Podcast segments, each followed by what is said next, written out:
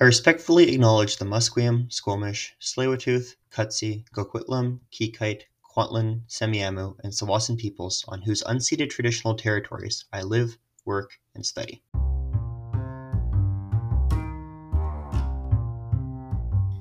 Welcome to the fourth episode of Along the Fraser River, a podcast about Vancouver's history and geography, written, created, and recorded by myself, Max Gilarducci. This is the fourth in a series of four mini episodes from my course Geography 261, Encountering the City at Simon Fraser University. Enjoy. It is no secret that housing prices in Vancouver are becoming unaffordable. The average price for an unfurnished one bedroom apartment in Metro Vancouver is currently $1,831 as of December 2021. This has noticeably increased since September of this year, where the same apartment cost an average of $1,780. This is a trend that has been steadily increasing for a long time, but has become exacerbated over the pandemic as many have fallen into financial hardship. As of right now, if you are looking for a one bedroom unfurnished apartment in Metro Vancouver, then the cheapest place to buy is in the neighborhood of Newton, in Surrey, where tenants can expect to pay just under $1,200 per month. Conversely, the most expensive place to rent in the area is unsurprisingly in downtown Vancouver, where the unfurnished one bedroom apartment would cost you just under $2,200 a month. This is unaffordable to any lower wage worker who would be spending the majority of their rent to live in one of these one bedroom apartments. So, where do we as a city go from here? I recently stumbled upon a video by About Here a Vancouver-based CBC-owned YouTube channel hosted by Uytae Lee. The video outlined the history of the missing middle in Vancouver and was my inspiration for this episode. If you look at a postcard of Vancouver or a book about Vancouverism, you will most likely see a shot of Vancouver that features downtown. We all know the picture the glass skyscrapers, False Creek, Olympic Village, etc.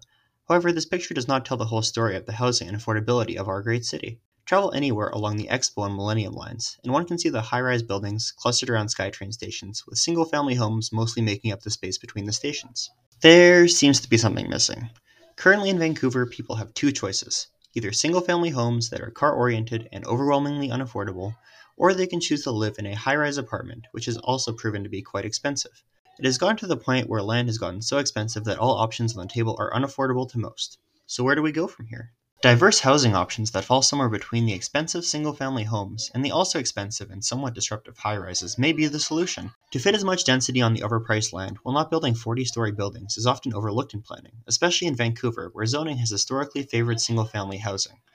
However, building duplexes, triplexes, fourplexes, multiplexes, walk-up apartments, dingbats, townhomes, row homes, or any combination of these within walking distance to amenities and transit may be the solution. This is easier said than done, as this would not single handedly fix our housing problems, as many new townhomes and walk up apartments are also insanely unaffordable, but they fit more families on the same land. There are also new ideas every year to make mid density accessible and affordable to all. So, where do we go from here? Well, most cities in Metro Vancouver are zoned for single family homes and car oriented spaces. Zoning for mid density and mixed use spaces would be a great start. However, some more stubborn cities may offer requiring secondary or even tertiary suites in new single family homes to be rented out by the owners.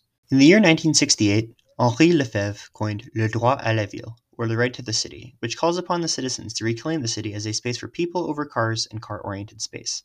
When cars became more prevalent after World War II, they took a stronghold on North American society as they were fast, efficient, and accessible to the general public.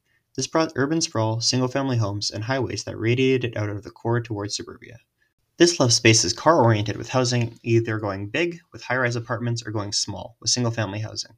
This combined with the widespread stigma behind low-rise apartments created the perfect storm for the middle to be ignored. However, in order to take back the city for the people, we should let the people dictate what they want in a space, combined with new urbanist principles to make housing more accessible, affordable, and more environmentally conscious. A good example of building mid density creative housing is a family that took their single family plot of land in Delta and turned it into a space with four mini homes for their adult children and future generations. I wish to see more housing like that walk up apartment in Strathcona with 11 units of housing, or those houses that look like single family homes from the street but actually have over 10 units. Why not let people get creative in building the spaces they wish to see? More and more types of missing middle housing are being designed every year around the world. In a city that is so stuck between going huge or going small, perhaps we need to focus on building diverse housing types over the next decade. Otherwise, many of us are not going to have places to go.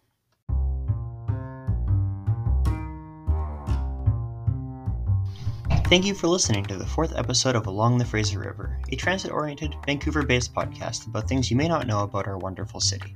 If you enjoyed this episode, stay tuned, because there are more episodes to come. All sources for the episode can be found in the show notes. This podcast is hosted, edited, produced, and written by myself, Max Gilarducci. Until next time.